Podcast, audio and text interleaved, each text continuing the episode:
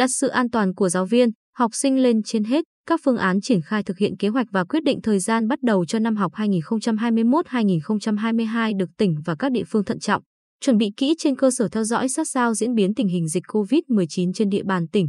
Ông Đào Đức Tuấn, Giám đốc Sở Giáo dục và Đào tạo cho biết, trong phương án trình tỉnh quyết định về phương án chung dạy học và phương án cụ thể cho từng cấp học để bắt đầu cho năm học mới. Sở Giáo dục và Đào tạo đề xuất tận dụng thời gian an toàn để dạy học trực tiếp kiến thức cốt lõi, đồng thời chuẩn bị ngay phương án ứng phó khi dịch bệnh diễn biến phức tạp, khó lường cho phù hợp với các cấp học. Sử dụng tuần dự phòng và có thể tăng một số tuần để bố trí dạy bù, cố gắng giảm áp lực về thời gian cho giáo viên và học sinh. Sở cũng đề xuất phương án cụ thể cho từng cấp học. Thị xã Hoài Nhơn, một mặt chờ quyết định chính thức của Ủy ban Nhân dân tỉnh, một mặt đã chủ động xây dựng kế hoạch năm học mới từ rất sớm, ngay trong tháng 8 năm 2021. Tuy nhiên với diễn biến dịch có xu hướng phức tạp những ngày gần đây, thị xã báo cáo tỉnh rời phương án cho tổ chức năm học ngày 13 tháng 9 và xây dựng 3 phương án tổ chức dạy học trong tình hình dịch kiểm soát đảm bảo an toàn. Tình hình dịch diễn biến còn phức tạp, tình hình dịch bệnh không ổn, có ca bệnh ngoài cộng đồng. Ông Trần Hữu Thảo, Phó Chủ tịch Ủy ban Nhân dân thị xã Hoài Nhơn, cho hay sau khi có quyết định của Ủy ban Nhân dân tỉnh và bám sát tình hình cụ thể dịch COVID-19 trên địa bàn,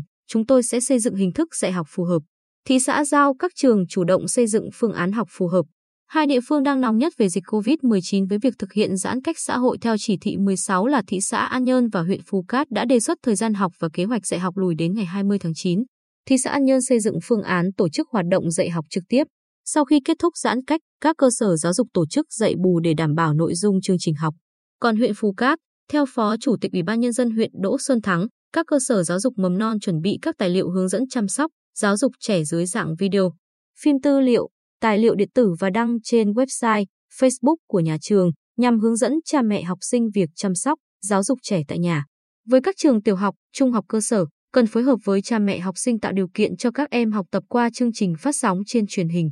Khi dịch được kiểm soát, đảm bảo an toàn, các trường tập trung ngay học sinh để tổ chức dạy học trực tiếp, tận dụng thời gian an toàn để dạy học kiến thức cốt lõi. Đồng thời, phối hợp với cha mẹ học sinh hướng dẫn các em học tập và rèn luyện kỹ năng cơ bản tại nhà. Phó Chủ tịch Ủy ban nhân dân thị xã An Nhơn Mai Xuân Tiến cho hay, An Nhơn đang sử dụng một trường trung học phổ thông và hai trường trung học cơ sở làm khu cách ly tập trung. Thị xã sẽ rời sang cơ sở trường cao đẳng Bình Định cũ, đồng thời trưng tập thêm cơ sở của Trung tâm Giáo dục nghề nghiệp giáo dục thường xuyên. Các xã, phường đang sử dụng trường học để làm khu cách ly sẽ di rời sang các nhà văn hóa để trả lại trường học. Với huyện Phú Cát, Ủy ban Nhân dân huyện sẽ tiến hành giả soát, sắp xếp, chuyển khu cách ly sang cơ sở khác, khử khuẩn, bàn giao cho trường trước ngày 13 tháng 9. Còn tại thị xã Hoài Nhơn, ngày 21 tháng 8, thị xã trao trả toàn bộ trường học trưng dụng làm cơ sở cách ly tập trung, cơ sở cách ly công cộng, tiến hành vệ sinh môi trường, khử khuẩn. Ông Võ Văn Chuyên, hiệu trưởng trường Trung học cơ sở Hoài Tân, cho hay, ngay khi được trao trả,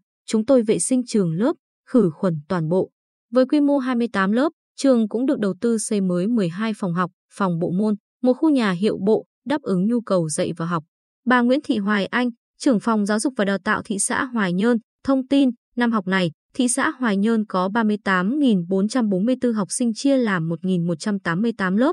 Thị xã đã đầu tư, đưa vào sử dụng năm học mới này 88 phòng học, sửa chữa 99 phòng học cho 3 bậc học và xây dựng tường rào, cổng ngõ nhà vệ sinh cho 8 trường. Tổng kinh phí gần 18 tỷ đồng.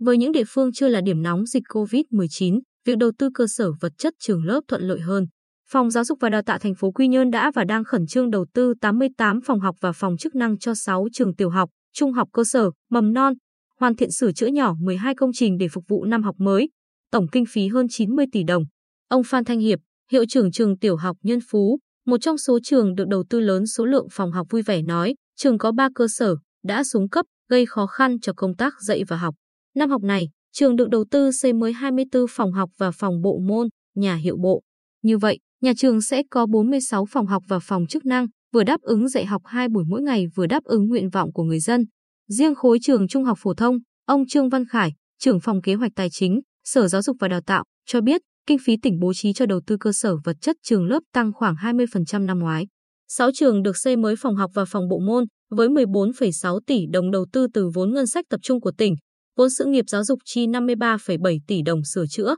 nâng cấp 63 trường, quỹ phát triển hoạt động sự nghiệp các trường đầu tư 7,5 tỷ đồng, các nguồn vốn khác 340 triệu đồng. Cơ bản đảm bảo phòng học phục vụ dạy và học cho năm học mới,